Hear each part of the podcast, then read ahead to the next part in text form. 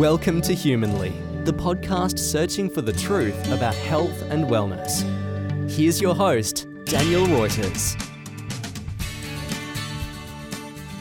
Hello, everyone, and welcome to Humanly. And today I'm joined by Professor Tim Noakes. It's such an honor to be speaking with Professor Noakes. He's been an inspiration to me with the work that I've been doing over the years. And it's a real honor or I feel very honored to have uh, Professor take time out of his busy, busy schedule to come and speak with me. Professor Noakes studied at the University of Cape Town and you obtained your Bachelor of Medicine and Surgery and your MD and a Doctor of Science in Medicine in Exercise Science there. Uh, you are now the adjunct professor at the Cape Peninsula University of Technology. Uh, You've published more than 750 scientific books and articles, and you've been cited more than 21,000 times in the scientific literature. And you've been an author of many books, and you've done some fantastic work in the field of exercise science and sports nutrition, and just nutrition in general. Uh, author of the best selling book, The Real Meal Revolution. You're the founder of the Noakes Profession or the, the Noakes Foundation, and you're the co-founder and chief medical director of the Nutrition Network. So there's a lot that you're doing.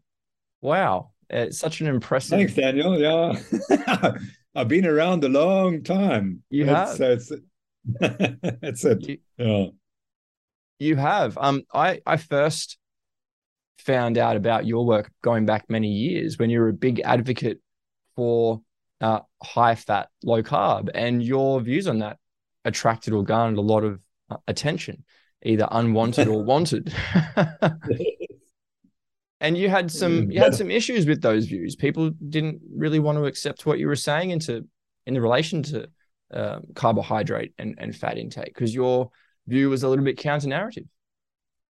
Yeah, absolutely. Well, it was counter narrative because that was the narrative I'd been telling for 33 years. Mm. And so then on my what I call my Damascene moment, I came across the book, The New Atkins for the New You, and I read it. And then within two hours, I realized that I'd been promoting the wrong diet. And so, of course, I switched and I had such success on the diet that I couldn't keep it quiet. I also lost a lot of weight, and people said, Have you got cancer? so I said, No, just following the Atkins diet. so, so, so then I couldn't hide it any longer. And that then caused huge problems for my profession. And ultimately, my faculty at the University of Cape Town uh, kicked. Well, essentially, they kicked me out. They they didn't want me there anymore. They they claimed that I was spreading misinform- dietary misinformation that would kill people.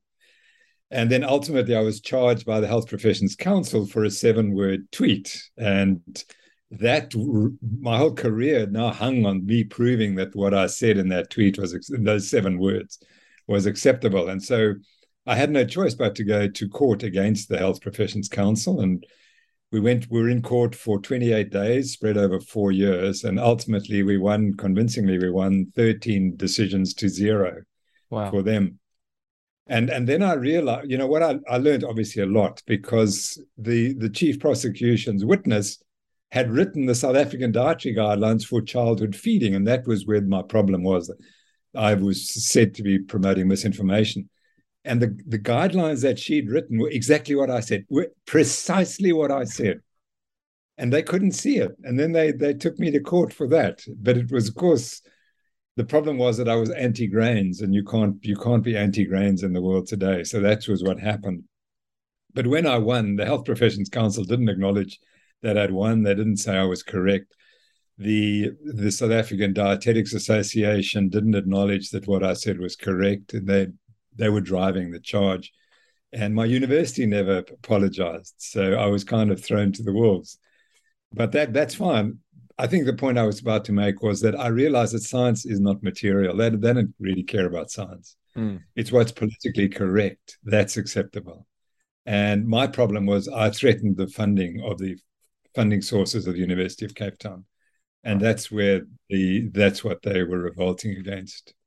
I was questioning the medical model of how you manage disease and and you can't do that.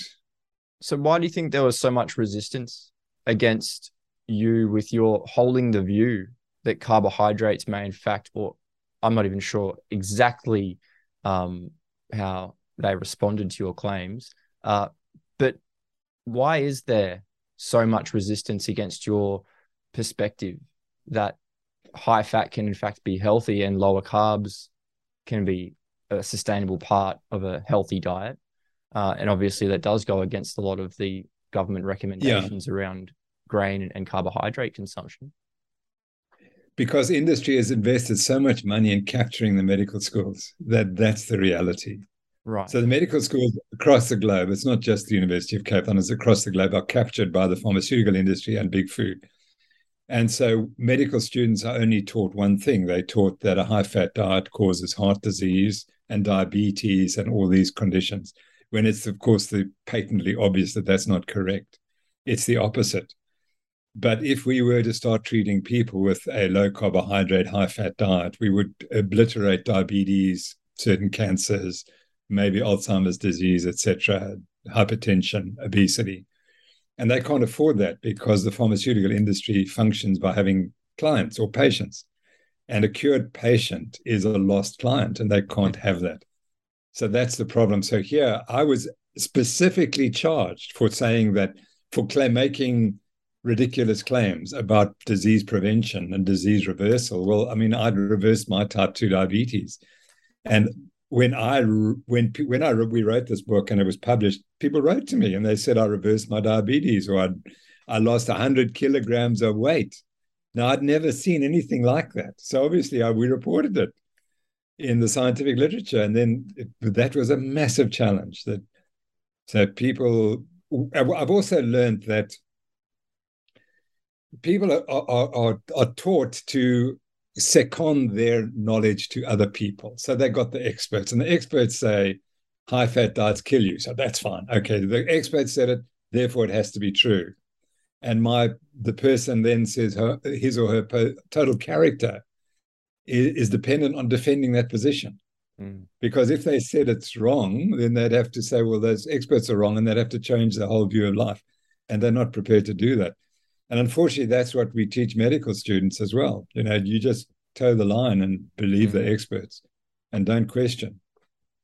And that I think that that raises another thing I've realized recently. You know, science is not a body of knowledge. People say, oh, like Fauci says, you know, I am the science. That's nonsense. Science is a method. That's all it is. It doesn't say, you know, this is the truth. It said this is the that hasn't yet been disproven.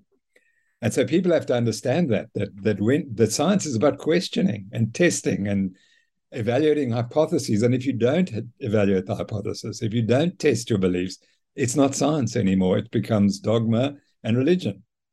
And, and people really need to understand that. So people like myself get into trouble because we ask questions. We we're scientists, we're real scientists. We ask questions. And you're no longer allowed to do that if it conflicts with other opinions and forces that are driving knowledge to support a particular financial model. Yeah, I've also noticed that, and I'm glad you bring it up. Certainly over the last couple of years, there's been that mantra follow the science. And when you show people yeah. the actual science, they go, oh, no, no, no, not that science. this science. We're talking about this science. Yeah. Um, yeah. I've certainly uh, run into some issues with some perspectives and things that I've shared over the years, uh, which is based in actual real science where the method has been adhered to and there's been an outcome or a result. And you show that and because it doesn't follow the narrative and it is counter narrative you, you lose favor um, with people not only in the health profession but the educational profession and things as well. Yeah. Yeah exactly. So when you're talking about carbohydrates and, and carbohydrate intake um, are you referring more so for the intake like of all or any carbohydrates or is it mainly the processed and refined carbohydrates that you have concerns with.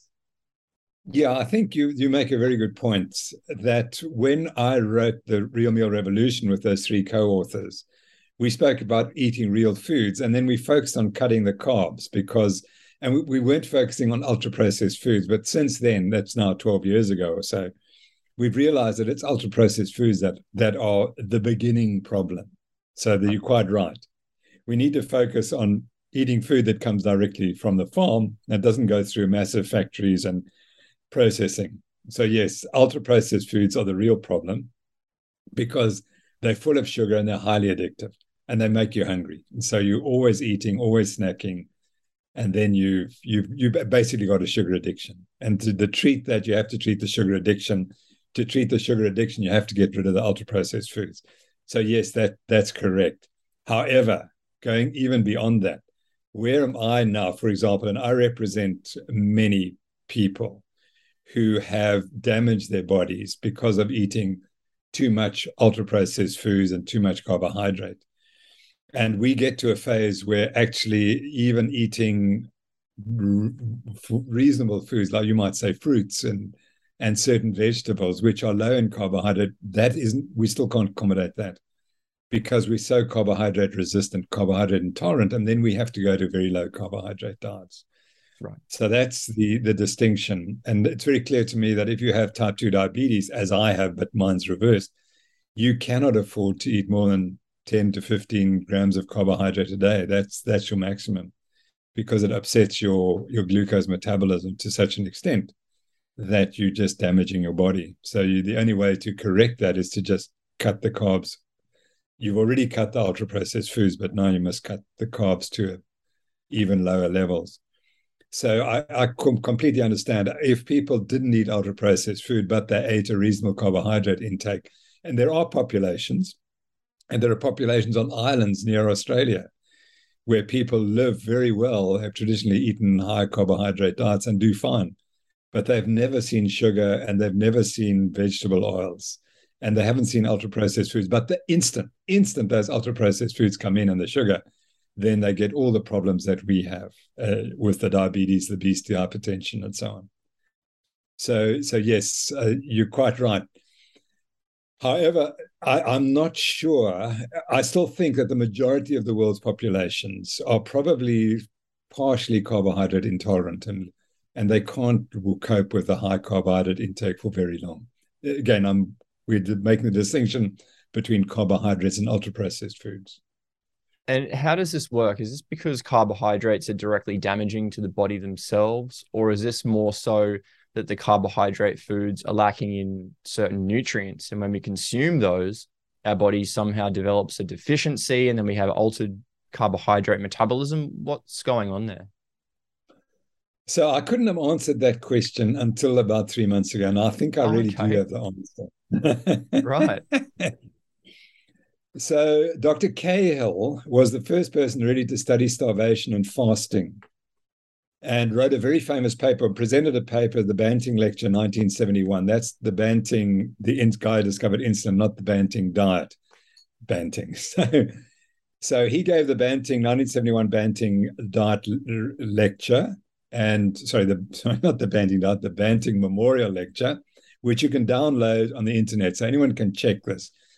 And there he said, and again, I'd read this 20 or 30 years ago, but it completely went over my head because I didn't, at that time, I didn't understand it. You know, you need different eyes, you have to see things differently. He said, the first rule in metabolism, the, fir- the whole focus, the first focus of the body is to regulate the blood glucose concentration in a tight homeostatic range.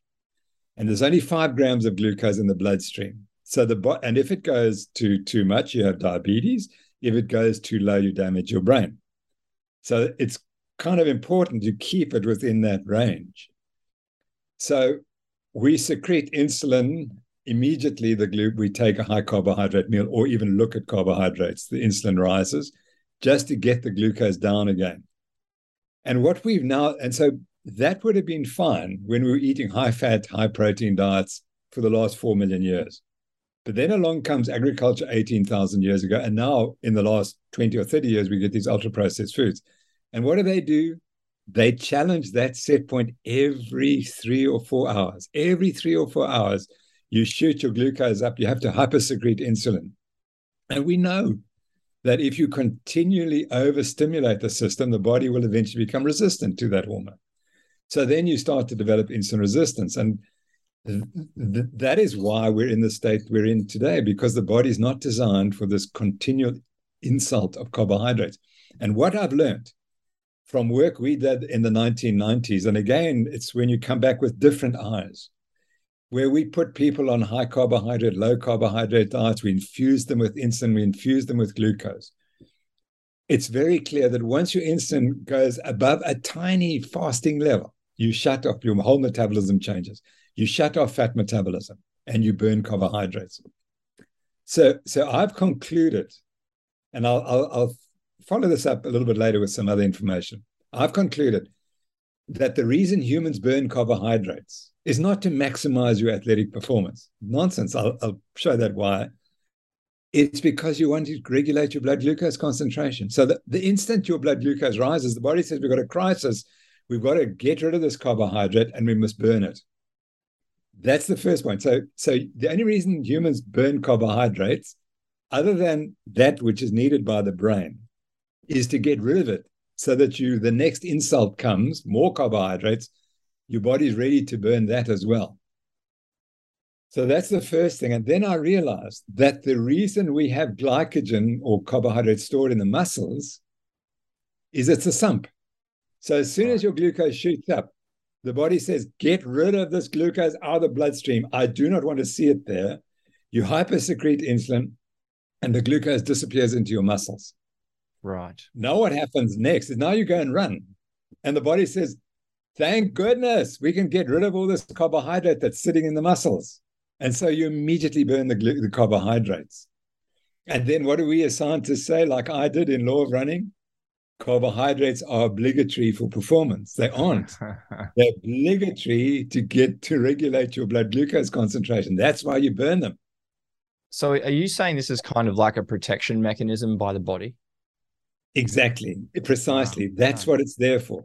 That's what it's there for because we don't need carbohydrates except for for for your brain. You can do everything else. And I know you're going to say, but Dr. Noakes, we know that you have to burn carbohydrates when you're running fast. Well, unfortunately, we have a paper coming out quite soon showing okay. that that is nonsense. Right. That you can just you can do high intensity exercise burning fat alone. And that changes the whole equations of everything.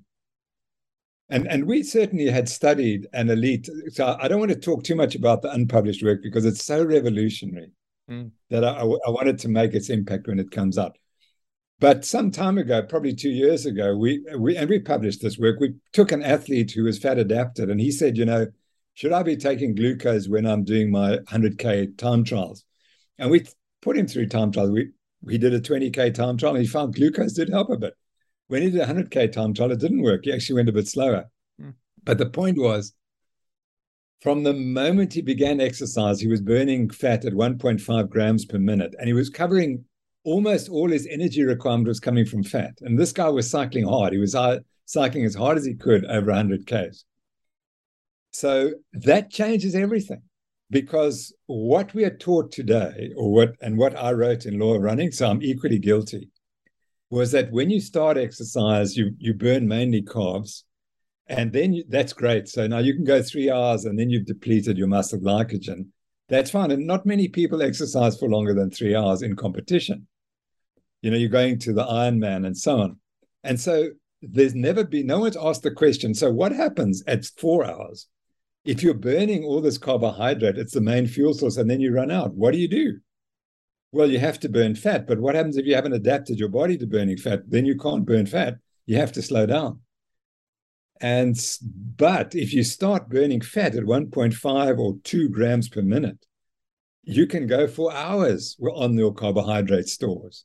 You don't you're not going to hit the wall after three hours mm. because you've run out of muscle glycogen you you you you started with little glycogen and it doesn't matter because you're burning fat at such a high rate. So that's going to change it. And i'm one of the tables in the new lore of running will be that. It'll say okay if you want to run a marathon in 2 hours 30 this is how much fat you got you need to burn from the start. Right. And my gosh look you can go the whole way on little glycogen so you don't need a carbohydrate load. Why would you want a carbohydrate load? Mm.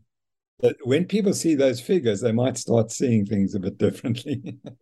and because that is something um, that you've said for a while, is that a high fat, low carb diet, particularly for long distance or endurance athletes, is certainly beneficial.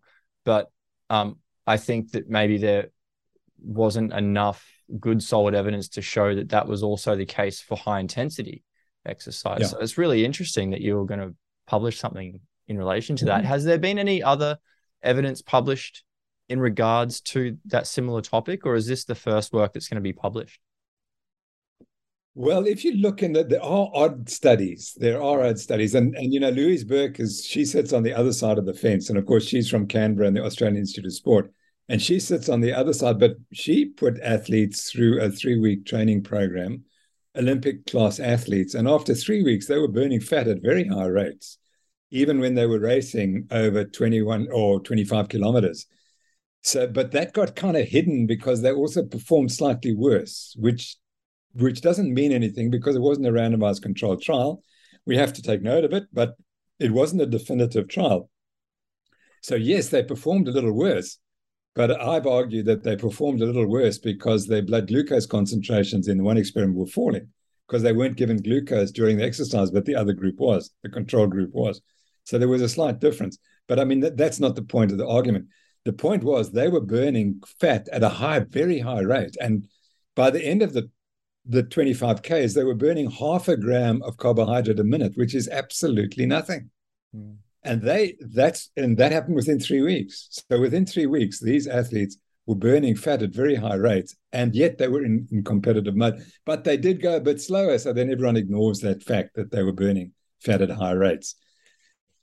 So so our work started when we did 5K time trials, and we we're reasonably good athletes. They were running in 20 minutes. They're not the world's best, but they were better than 88% of all Americans. And we did 5K time trials in the laboratory. So it was standardized, high carb, high fat diets, zero difference in performance, absolutely no difference. Wow. And then we noticed, well, you know, I said, but has anyone ever published an, a, a figure showing as you increase your exercise intensity, what happens to fat metabolism and carbohydrate metabolism if you're fat adapted or if you're carbohydrate adapted? Unfortunately, we had this, there was a randomized control trial. So we had athletes when they were carb adapted and when they were fat adapted, they were exactly the same athletes. And we showed that when they were fat adapted, they burned fat at high rates, even at 85% VO2 max. Now, the textbook says at 85% VO2 max, you're not burning any fat at all. And these athletes at 85% were still con- burning a considerable amount of fat, much more than anyone would have predicted. And we've since gone further and we've studied athletes exercising 85% of VO2 max under different conditions. And we've confirmed that they burn a lot of fat. And I won't wow. even tell you how much fat, but a lot of fat. And, and so that throws the thing out the water because the textbook says at 85%, you've got zero fat oxidation. And we've shown that 85% of VO2 max, you have plenty of fat oxidation. There are other people who have shown it in, in different ways, but that once you start getting people to do intervals, then you notice on the fourth or the fifth or the sixth interval, they're suddenly starting to burn rather a lot of fat. And that's because they're becoming muscle and liver glycogen depleted. Insulin is dropping, and then you turn into fat. So, so the, the reason why we underestimate how much fat the body can burn is because we're always studying people who are hyperinsulinated. Mm-hmm. They've always got insulin above the fasting level. So if your insulin's above six micro units per ml, which is a fasting level, I mean, that's the level we want to see people with. And we only see very few people, and generally it's people eating high fat diets, have in, fasting insulin of six or lower. If it's above six, you you will stop burning fat. I mean, you burn carbs immediately. And six is is tiny. I mean, if you you look at the the values that in medicine we say, what's a safe value for for fasting insulin? Are 20 units. No, no. 20 units, you're already you're finished. You're already in the wilderness. Right. As far as your health is concerned. You mentioned earlier, I, I appreciate you taking the time to explain that to me and it sounds really interesting. Um, when is that research coming out? Can you share? Well, we we actually finished the pub. We have worked on the writing up for about the last two months. Okay. We were ready to submit it about a week ago, and for some reason, it's just been up slightly upheld. So, so we'll be submitting it literally within a week's time, or or maximum two weeks' time. Then, of course, it has to go to the reviewers, and because this is this is going to blow things out of the water, yeah, we don't think we're going to fair review. Oh, because, really?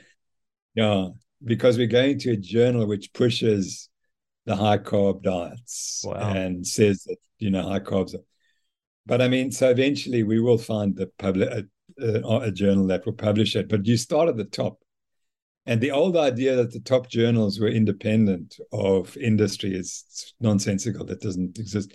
I mean, the over the COVID story, the New England Journal of Medicine and the Lancet have completely destroyed their credibility mm. by publishing stuff that was nonsense. Mm. And you know, physiology journals, why should they be any different? Unfortunately, they they are. So we'll just have to see. Yeah, it'd be interesting. I think I think you know that the editor is the key person because the editor decides whether the article will be published. He simply sends it to people whom he knows will either give it the thumbs up or the thumbs down. So if he doesn't want the article published, he sends it to his mates who'll give it a thumbs down. And so then it gets lost. But if he if he likes the article, he'll send it to his mates who will give it a thumbs up and then it'll be published. How so we sci- just don't know. How scientific, hey? No bias. Yeah, or, exactly. You know, exactly. Right. It's nonsense. You yeah. mentioned earlier that you once had type 2 diabetes. How did you actually get diabetes? Was this a diet or a oh. lifestyle thing? And how did you reverse it? Like, what did your diet look like before you had diabetes? And what did it look like when you treated diabetes? Okay. So I was brought up in Zimbabwe by my mother and father, obviously, but my mother, her father had been a uh, sorry, not, had been a meat seller in in Liverpool. We we were from originally from Liverpool, so meat, we were basically raised on meat. My mother fed me all the fantastic carnivorous diet. We used offal for breakfast, eggs and bacon plus offal. That's what we ate. Brains and kidneys and livers, and it was amazing. So I'm doing all of that, and I'm still doing that when I first start running although I am saying high carbs, it's just not quite come in. This is 73, 74. The high carb diet really takes off after 77. And I, so 73, 74, I've been rowing and now I start running and I'm eating largely a carnivorous diet. And I have my best runs ever. And the longer the distance, the better I run. Then, of course, I'm at medical school and I go into science and I'm, I happen to land up in cardiology. And there it is, 1976, 1977. If you're eating fat, you're going to kill your arteries, you're going to die. So, of course, I change and start eating high carbs, low fat, lots of vegetable oils, lots of margarine, lot, and still lots of sugar because I was a sugar addict. And now I'm po- pumping in the sugar because sugar makes you go faster. Mm.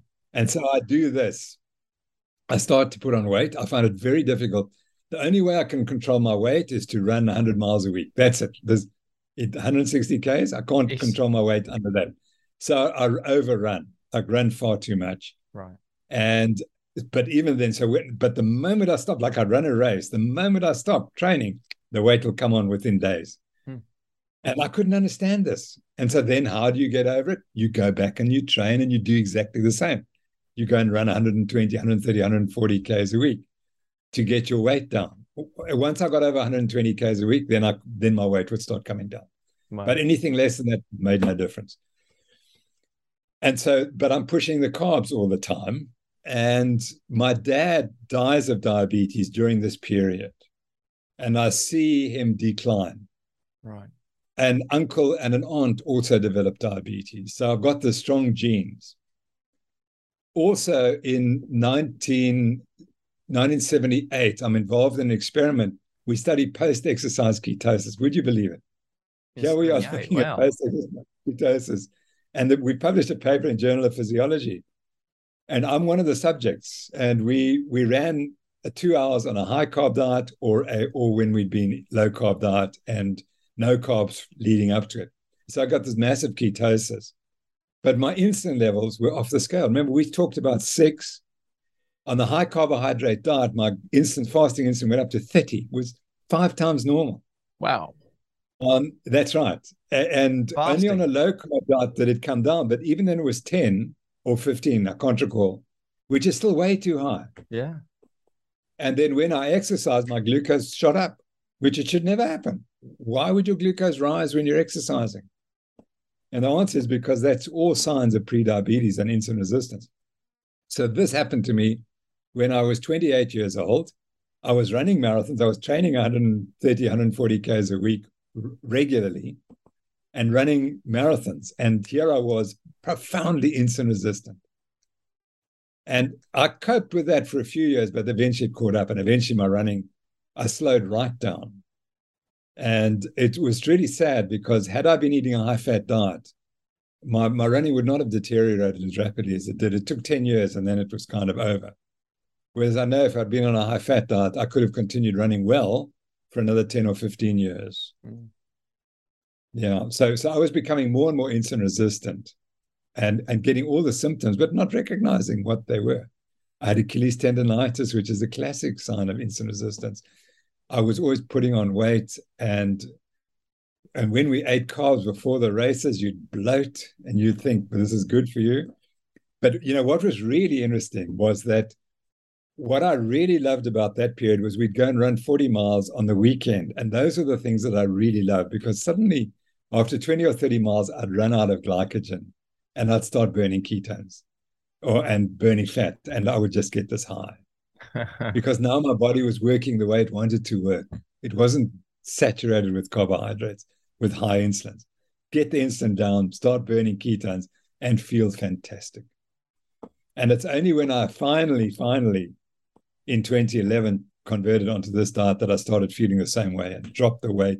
My running came back again, and and it was back to not quite to where I was in my 20s, but certainly to where I was in my 40s. And what does that diet look like? Like, what's a typical sort of daily diet for you? Are you getting back to the way you used to eat, like with the offal and the uh, organ meats and things Yeah. again? Absolutely. Yeah. So I have an incredibly simple diet. I just eat meat, fish, dairy, eggs, nuts, and an occasional vegetable, but that's it. And I have one meal, one cooked meal a day, and that's it. And the rest I just might snack on cheese and and uh, biltong, which is jerky, South African dried meat products, Right. and that's it. And I mean, it's it's unbelievably simple. And you're not It really concerned could about getting be- heart disease because that's what we hear, right? Too much fat, saturated fat Oh, is, of is going to clog your arteries and kill you. Well, I was going that way, but you see, the error is it's diabetes that kills arteries. I mean, I look at my father. He lost both his legs, and the surgeon said, I've never seen such bad arteries. And it wasn't the cholesterol, it was the type 2 diabetes. All the evidence is that type 2 diabetes is the cause of, of, uh, of arterial disease. It is the key killer. It kills, die, destroys all your arteries. Mm. So the more fat you eat, the less diabetes you have, the less risk of heart disease. Yeah, it's one of those great myths that that has been has been has been developed. And again, like when the, my university kicked me out, they said, "Oh, your diet's killing everyone. You know, it's causing heart disease." And I, so I said to the guys because they wouldn't talk to me. So I said, said to the professor of cardiology and the dean of medicine who kicked me out. I said, "So tell me, when did you last see a patient with heart disease?" "Oh, a few weeks ago. So did you ask them what they were eating? No, actually, we didn't. So I said, Do you think they were eating the Banting diet, the high fat diet? And this is a poor community in South Africa that this hospital serves. They, they are sugar saturated, they're saturated with ultra processed foods. But you then one of the guys who taught me cardiology goes to the Mayo Clinic and becomes the professor. He comes back to Cape Town and he hasn't been back to Cape Town. We work in the community, so we know what they're eating. They're eating sugar, sugar, and more sugar. And he says, the problem with Cape Town's heart disease is they're all eating too much saturated fat. These people can't afford saturated fat. They can only afford sugar. He Oh. hasn't a clue, but he brings his this this bias that he's got in America because it's statins and cholesterol lowering hasn't a clue about sugar being the real cause. Yes, and that's the the sort of standard approach, isn't it? Is if you yeah. have diabetes or metabolic syndrome, it's a focus on the fat. It's a focus on reducing your cholesterol with statins and these kinds of things. Why do you think that that approach might actually be harmful to strip out cholesterol and to, to lower your saturated fat? Is it because we're not getting um, fat soluble nutrients, or is it because then our ratio of carbohydrate goes up, fat consumption goes down, and that imbalance between the intake of those macronutrients leads to higher insulin levels and, and blood sugar levels? So I agree everything you've said. I absolutely agree, but I don't think that's the driver. The driver is hunger. Hunger is the problem. Right. And hunger causes us to overeat. And then if you're insulin resistant, you've got to store the calories. So you store them in the visceral fat, and the visceral fat becomes inflamed, and then that causes the metabolic syndrome and the hypertension and and all those conditions, including the, the arterial, arterial disease. Mm so the, what what what I learned was that the first thing you have to do is you've got to get rid of hunger. You've got to find foods that take away your hunger. Right. And those surprisingly are foods with high protein content. Mm-hmm. And so one of the things about the ultra processed foods are that they contain much less protein. And so you and so you're not properly satiated. There's some lovely studies showing that protein intake drives animals' consumption of foods. That once they'll only stop eating once they've been given enough protein. Mm. So, so I'm not suggesting that's the whole story. I could personally like to have a lot of fat as well. That satiates me. But once you get satiated, then you find you're not eating all the time, and you can you start losing weight, and your desire to exercise increases. But let's exactly what you said when you eat a, a satiating diet, it's full of new it's full of nutrients. It, it's a nutrient dense diet. So if the nutrient deficiency is driving it, you're sorting that problem out at the same time. So I, the reason I think that real foods are so valuable is that they are satiating and they are nutrient dense. And so your cells function better, your whole body functions better. And you're not perpetually eating as are as you would be if you're eating ultra processed foods. Because I've um, read some papers where they suggest that obesity might be like a starvation disease where people are nutrient deficient and that nutrient deficiency is basically resulting in the tissue and the cells sending out signals which equate to a hunger signal and then we consume the foods that we're addicted to like the sugar but the body never gets the nutrients that it needs. So then half an hour later, you're hungry yeah. again. But if we yeah. actually addressed the nutrient deficiency and gave those macronutrients, like you just mentioned, the hunger signal goes away and we don't have that desire for over consuming these sweet processed foods. Well, you know, you're quite right. And the, the test of that hypothesis might be to see what happens when we put people on real field diets. And then exactly what you described happens the problem is, are we can we be absolutely certain it's the nutrients or is it the macronutrients? Mm. It's very difficult to distinguish between the two. And so I quite agree with you that it may well be the nutrient deficiency that's causing a problem. But at the moment, the science seems to suggest it's much more likely to be protein deficiency and maybe too little fat in the diet. Mm. And then, of course, there's all the stimulation from the from the sugars as well. So, but, but however, I think the point that that we're making is it doesn't matter what the theory is.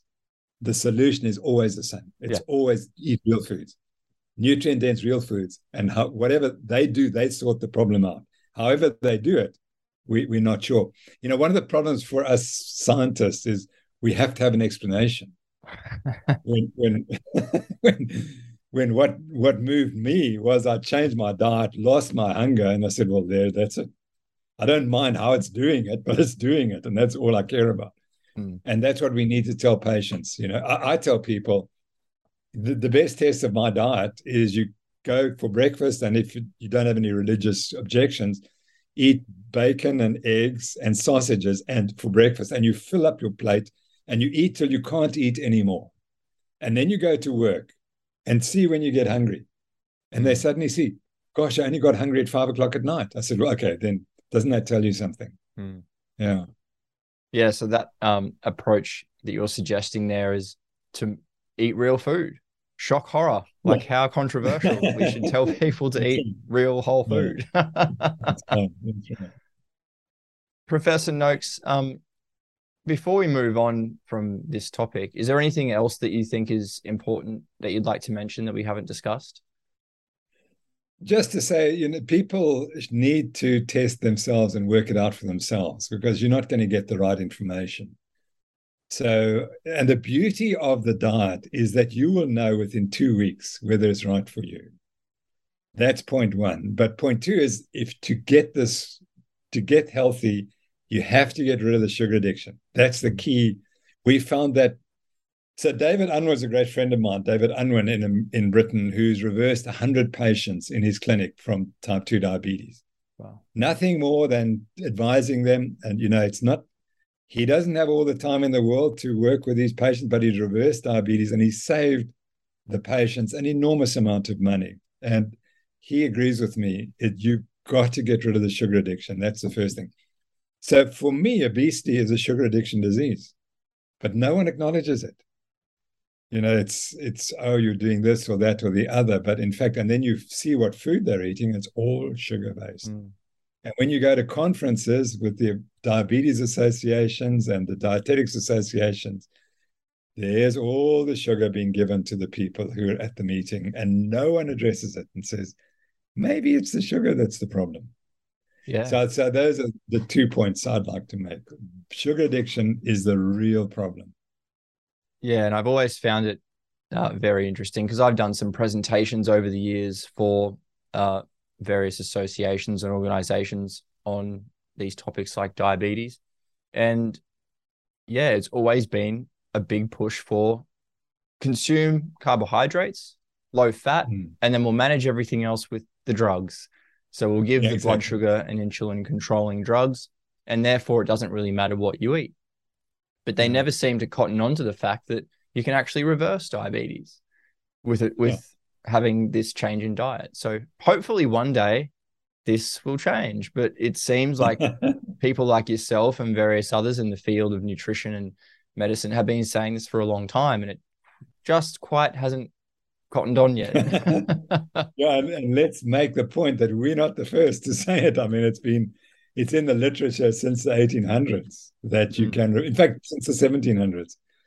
And uh, one of the first guys, and I, I found his graphs, and there they were showing reversal of type 2 diabetes. He plots the glucose tolerance test, and you can see it normalizing. And uh, he, he said, interestingly, that the worst thing that ever happened was the discovery of insulin Hmm. Because he said we were on the verge of showing that you can regulate type 2 diabetes with a high fat diet. But as soon as insulin came along, no one cared anymore because it was an easy solution. So, because of course, in those days, they couldn't distinguish between type 1 and type 2 because they couldn't measure insulin. Mm. But so he was treating mainly type 2 diabetics, adult people with, with diabetes. And he was showing that you could reverse their diabetes on a high fat diet. But the others weren't interested. Well, we've got insulin now, so let's just inject these patients. And they assumed that everyone was the same. Type 1 and type 2 diabetics were the same. They all lacked insulin. So that seemed to be the solution. Mm. And, if, and it was not understood then that type 2 diabetes have high, insulins, not low insulins. And adding more insulin, how's that going to help? Mm. So, so that we've known since then, at least then the 1940s, that this disease is completely reversible with a with a high fat, low carbohydrate diet. When I say completely reversible, I mean you still can't eat carbs. it's not completely reversible. That's right. Um, Professor, I noticed some time ago, I was a little bit surprised actually, because there's a number of um, doctors that I've been following over the last couple of years, um, namely people like Dr. Sam and Mark Bailey.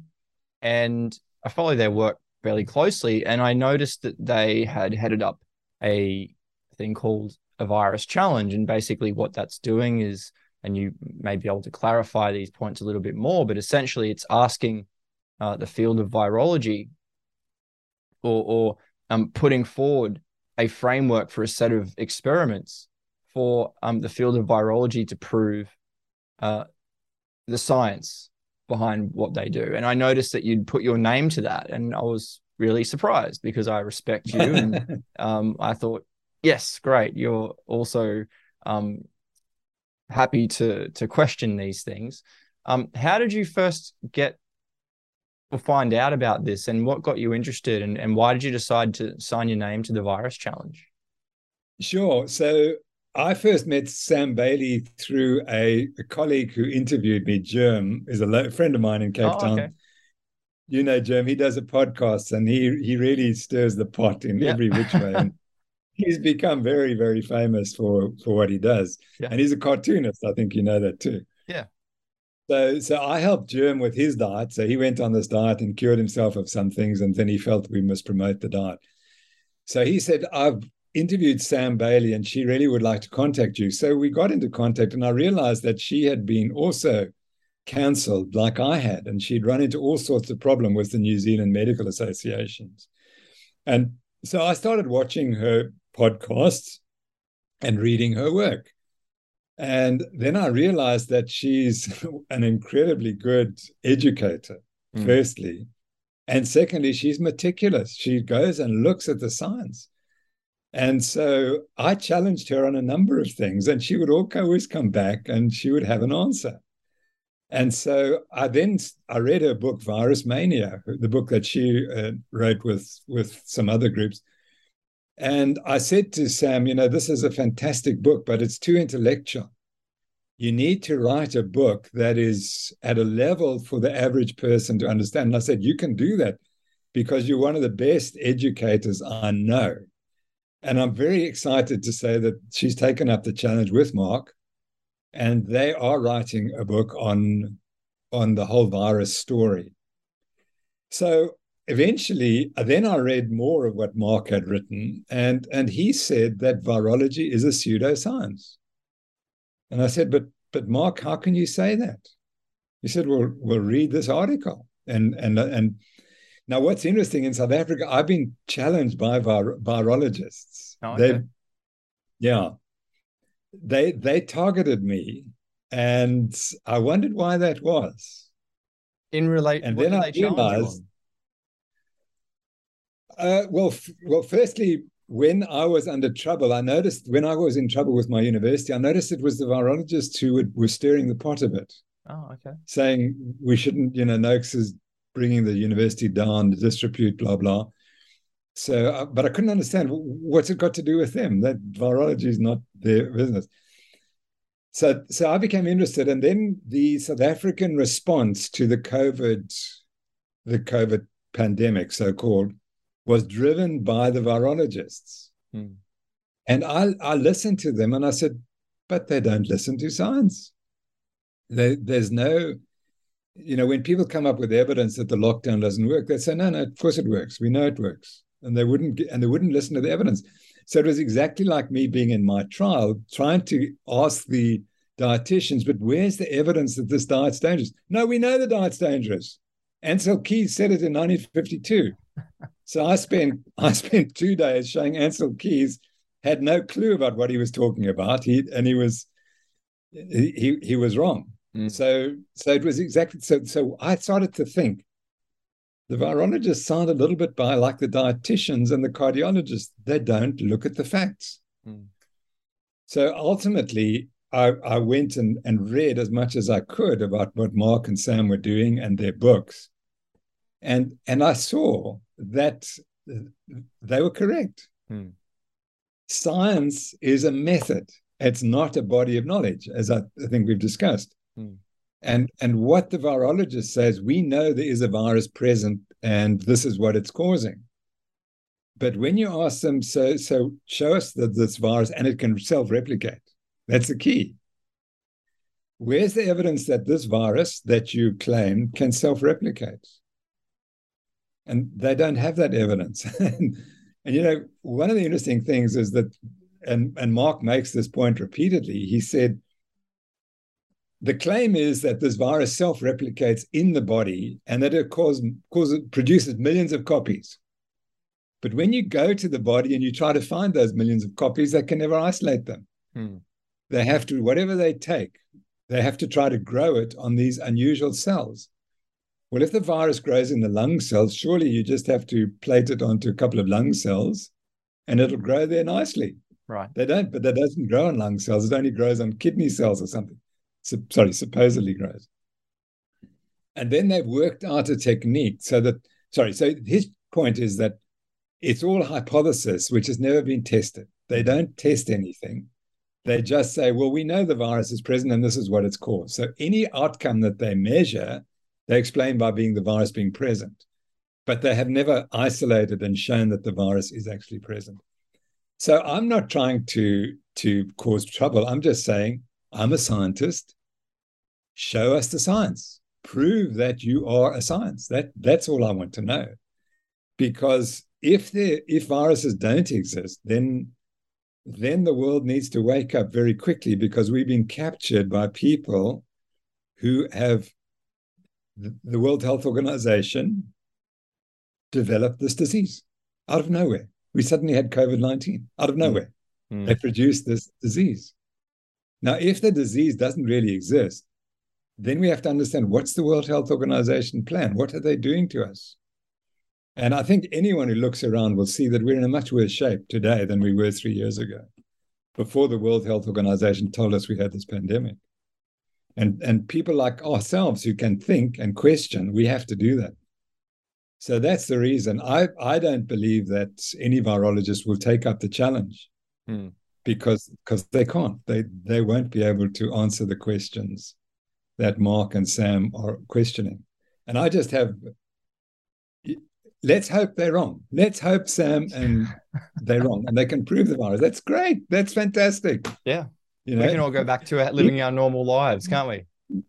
yeah, exactly. But uh, but we must know the truth. We must know have answers. And sorry, the, the other reason why one of the people who who taught me and influenced me hugely was a biochemist, and uh, he really helped my career. And then all of a sudden, about six months ago, I got a letter from him saying you're a person, you're a disgrace. You know, I used to respect you. You wrote Lore of Running blah blah blah. But now you joined the conspiracy theorists. You see. Oh.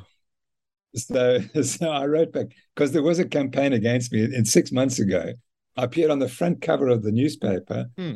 Conspiracy theorist Noakes says something. I forget what it was, and uh, and he was responding to that. I said, "Listen, that's all nonsense. Go and I've never said those things. They just, I was just being targeted." Mm. So anyway, then he wrote back to me and he said, "Oh, you know, I did biochemistry," and he said, "No, I'm a virologist." so, oh, really? So it kind of kind of made me also step up and and ask questions. Yeah. So I'm not I'm not saying that viruses don't exist. We're just saying show that they exist. That's all, and prove that the science is true. That's all. And this would be because true. Sorry, I didn't mean to interrupt you. So, because we've injected millions of people around the world on the basis of this hypothesis. Mm. And, and we really need to know is the hypothesis correct or is it not correct? And that, that's all we're asking. And regardless of whether it's because you mentioned the word pseudoscience before, and yeah. basically the way that I see that is that there's claims that are made that there is scientific evidence when in fact the scientific method has never been fulfilled. And for virology, I certainly think that that's the case from what I can ascertain by reading the literature and listening to and professionals like yourself and various other medical doctors. But this isn't just with the field of virology. This is for any field no, of science. No, we should be able to exactly. look at the merits upon which these theories and things are based. And if the evidence is lacking, we should be able to challenge it without being called a crazy conspiracy theorist. like you were called right. uh, that you were called. But that's quite concerning because when you're not able to challenge the science without being called names, that in itself is anti-scientific. I think we're running on some, we're treading on some pretty dangerous ground here. Yeah, so now I'm going to boast. You know, oh, I love to boast about myself. So here we go. so firstly, you know, I, I think people who are cited are important. Now, John Ioannidis is my great hero, and he's the most cited scientist in the world. And he's targeted for saying that COVID was no worse than the flu. And he worked that out already in March, April 2020. And of course, he got nailed by his Stanford colleagues, but he's a genius. And again, geniuses aren't recognized. So, but he also tackled the non science of nutrition. And he said we need more studies prove, disproving and proving that things don't work because all the studies he reads show they prove, prove that they work. And then he looked at cancer and like if you took two eggs a day, you'd cause so much cancer, or if you took two barley leaves a week, you would never have cancer. And he said, How is that possible? And he found 50 different substances that have all been tested for cancer curing or preventing. And they went from the one study would show completely prevents it, the other one shows it causes it. Mm. So he hmm. said, you know, we need to disprove stuff. So that that's why I liked him. So anyway, a few months ago, they reported they listed the top whatever thousand, hundred thousand scientists. And so I could compare myself to the people who said I'm no scientist. And it was turns out I was way above all of them. and the, and I'm the second most cited scientist at my university, medical scientist at my university. So yeah, they kicked me out for being a not a reputable scientist. Mm. And these were people who haven't got a clue about what science means. Not a clue. They've not they've not published work. It's not been cited yet they're the experts in trying to suppress those of us who are trying to do science. So I'm just going to show you, you know, I'm just working on metabolism. Now I've been in metabolism since since 1981. So I've got these are now the studies that I've just looked up more recently. Well, you know, and that's only that's only one of these files. There's another. You got file. more. Yeah, so there's two files like that, and then there's my notebook. Now, now I'm an authority on this, and here's my notebook on all the studies that I think are critical, and I make notes on them. Here's notes: rates of lipolysis does not limit oxidation rates at rest. I'm working at this in 24 hours, not you know, seven days a week. I'm working at metabolism. And then I'm told, no, you haven't a clue about fat and carbohydrate metabolism. you know, from people who've never even read the literature. And mm. so it's just very frustrating that when you're in science, it's it's a full-time occupation to to do it properly. Yeah, and there's yeah, these sort of there's these statements like saying follow the scientists and the experts say, but then experts yeah. like, and I would consider you definitely an, an expert um, in the field of at least exercise science and sports nutrition and, and nutrition. Um, experts like you come out and say something, they say, Oh, not that expert. Yeah. they listen to what that expert has to say. He's just yeah, a crazy exactly guy. Right. Yeah, it's, yeah, it's no, very, very interesting, right. isn't it? So we just so so again, let's going back to Sam and, and Mark, you know, they they may be wrong. And that's that's their prerogative. Hmm. That's fantastic if they're wrong because that's what science is all about. Eventually, we, pro- we all prove to be wrong. But you know, I've got this great claim in South Africa. I'm the one scientist in South Africa who said I was wrong. no one else ever cared, dared say it. So now, so, I'm, so I'm famous for that. And but we should all we they're all making errors all the time, but they can't admit it, and that's that's so frustrating. yeah, and and um, I think that we should be able to answer questions, and if we are wrong, then that's okay. There's nothing yeah, wrong with yeah, being wrong. And, and to me, that's what science is all about as well, is to try and prove ourselves wrong rather than proving ourselves right. Yeah.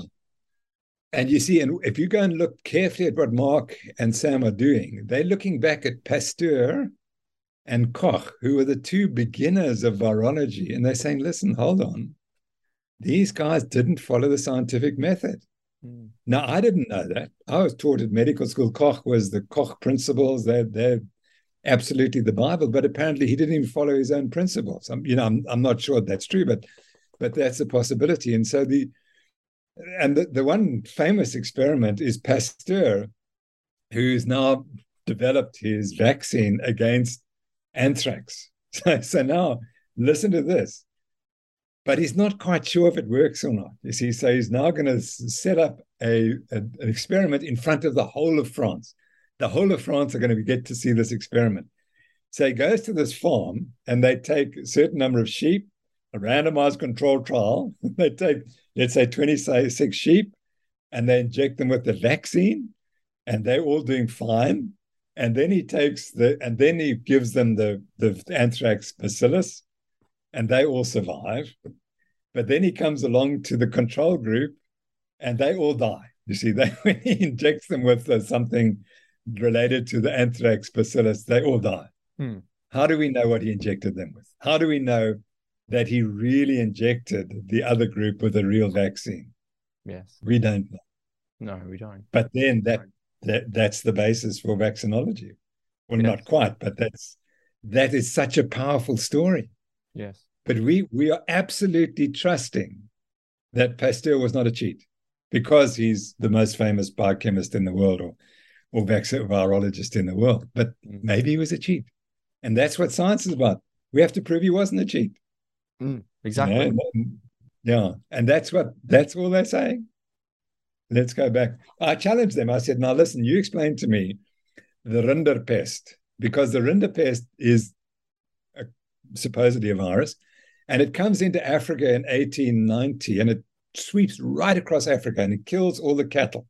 And it lands up in Cape Town in my area in 1896. And um, it has to be a virus. It, it cannot not be a virus, according to my thinking. Hmm. So I said, Sam, please explain to me the rinderpest. If there's no viruses, what's the what caused the rinderpest? Because the argument is that a lot of these illnesses are pollution or pesticides or something that are causing us to die. And particularly polio, polio is considered to be DDT dependent. Hmm. And other, but DDT, I mean, is so closely linked to polio that it's difficult not to think that DDT was a key factor. Hmm. But the rinderpest, because it came from Egypt all the way to Cape Town. Now, what could possibly be common to all those countries that it came right through? Mm. So that's so that's a challenge for for Sam. And so it's not as if I'm saying, Sam and Mark, you got it all right. I Yeah. want to know that that they can explain everything. Yeah, and I think that's important that you're able to put forward Yeah. situations or examples like that and say, well, how do we explain this? Yeah. And Yeah. you know, I, I really appreciate that you're willing to look at that with an open mind because many of my colleagues, um, both um, who I have a professional relationship with um, at various educational institutes, and also colleagues who work clinically in practice, I've put this idea forward to them and said, you should have a look at what these professionals are saying in relation to virology. And either they refuse to look at it and say I'm crazy, or they look at it and they can't see what I see or what you see um, Hmm. immediately. They sort of look at it and go, "Oh no, no, no! It's it's all settled. It's all it's all above board." Yeah. Why do Mm. you think that you were able to look at it and make sense of it and, and see the issues where so many people can't? Yeah, you know that's a great question, and I've always had that ad, that attribute. If you look at my history, as soon as I see a paradox, then I want to answer, explain it, and that that's I'm fascinated by paradoxes. So, so the two key things in my life, probably for which I will be remembered as the central governor, and it became apparent to me. I mean, I, I've got this. I had these data sitting in my drawer, and I pulled them out, and they were the lap times of Haile Gebrselassie when he set the world record at 10 kilometers. And it turned out, so then I, you could see there was one kilometer one, kilometer two. This is speed. Kilometer one, kilometer two, kilometer three, kilometer four. And then kilometer 10 was the fastest. So I said, but but hold on. The reason he started that pace was because of lactic acid, which was poisoning his muscles. How can he suddenly speed up at the end? Paradox. Then I knew it's whatever was said was wrong. Hmm. Then that was the one thing. So then I knew that there's something else. It's not lactic acid regulating performance. Then another lovely story, which has just come to light again because this great friend who, who, who I will tell you about just wrote his book and it's just been published. He's a guy who, Oscar Chalupsky, who's an epic canoe paddlist. By the way, he's he's always raced the Australians in the Molokai Channel. Oh yeah. And so in his book, it's always about him versus the Australians. So anyway, because they were the, the top channels paddle skiers are either South African or Australian. So anyway, he was competing as an 18 year old, and we happened to be studying this race. It was a four day race off the coast of South Africa. And as an 18 year old, the first day he got up before the race started and he said, Guys, you're competing for second. I'm going to win this race. Now, he was competing against the best in South Africa, all of them who'd been doing this race for years and years. So, anyway, it turns out that's exactly what happened. But on the final day, we were measuring rectal temperatures and weight loss because we were at then the theory was if you became dehydrated, your heat, you'd develop heat stroke. And on the last day was a 50k paddle, and he came out as they came out through the breakers. He lost his water bottles because the, the wave broke on it, and oh, so no. he didn't have any water. So he didn't drink for five hours. So when he came out, I said, "Gosh, Oscar, you lost five kilos." He said, "Yeah, this is the reason because I didn't have any water." So then I measured. Well, um, you know, I'm really scared because your rectal temperature is going to be 42 or 43. So we measured his temperature was dead normal, 37.5. And then I knew this idea that heat stroke and dehydration are related was rubbish. And so that a lot of the work we subsequently did showed that. So that was the second one. And the third one was when a lady developed, uh, she became unconscious after the Comrades Marathon and she so she'd run 70 kilometers and then she was taken out of the race and she was given fluids and so on and she was unconscious for four days and her blood sodium level was very very low and that had never been described before so i decided well i better find out what's happening here and we very quickly realized it was because she'd overdrunk and it but it took us 10 years to prove it and that then took me into conflict with with the Gatorade community and the Gatorade scientists who were pushing fluids to drunk to, be drunk to excess during exercise. And I wrote the book Waterlogged, which describes that 30 year uh, experience. But again, it was there was the paradox. People were saying, "Oh, you see, she collapsed because she's dehydrated," and we proved that it was the opposite. She was overhydrated. Mm. So, so, so I think that the point is, I've had great success looking at these paradoxes. So I look for the paradoxes because I know that there's going to be an answer. But if you if you don't want to look for paradoxes and then you just say, oh, well, it's you know that's not can't be true. Well, then that's your personality, and it's it's not going to work. well, I think it's wonderful that you're willing to ask those questions. Someone like yourself, who's so highly esteemed, um, I really value your position and your willingness to question the science um, and to try and get to the truth of the matter. So thank you very much for doing that. Um, I understand that your time is incredibly precious. And I just wanted to say thank you very much for taking the time to come and speak with me. Is there anything that you'd like to um, end with today? Anything that you wanted to, to say that you haven't had an opportunity to say? And if not, then we can um, we can finalize today's or conclude today's session. Well, thank you. It's been wonderful. And thank you for giving me the opportunity to be so radical in what I said. but I, but uh, you know, I'm really, I'm really, really excited rewriting uh, Lore of Running. And I'm also glad to say that two heads are better than one. And one of my greatest friends is Karim Khan, an Australian who's now living in Canada. And I met him in Sydney in 1989. And he gave a lecture and he talked about free radicals in the bloodstream or whatever in the muscles. And then he said, you know, before I studied this, I thought a free radical was Nelson Mandela. You see, so this appealed to me immediately being a South African. So I I just liked him immediately. And so I invited him to come to South Africa to talk at our sports medicine conference. And we, I said, you know, what I really think you should do is he was working with the Australian Institute of Sport, looking after competitive basketball Olympic teams and so on. I said, that's all very well, but you'll never know how good you were and with, what your contribution was. Why don't you do academics? Why don't you become a PhD? And so, which he did. He did his PhD and he was so talented that he then became the editor of the British Journal of Sports Medicine and he raised the standard of the British Journal of Sports Medicine from being very ordinary to being the best in the world. It was astonishing how I did that over a 10 year period.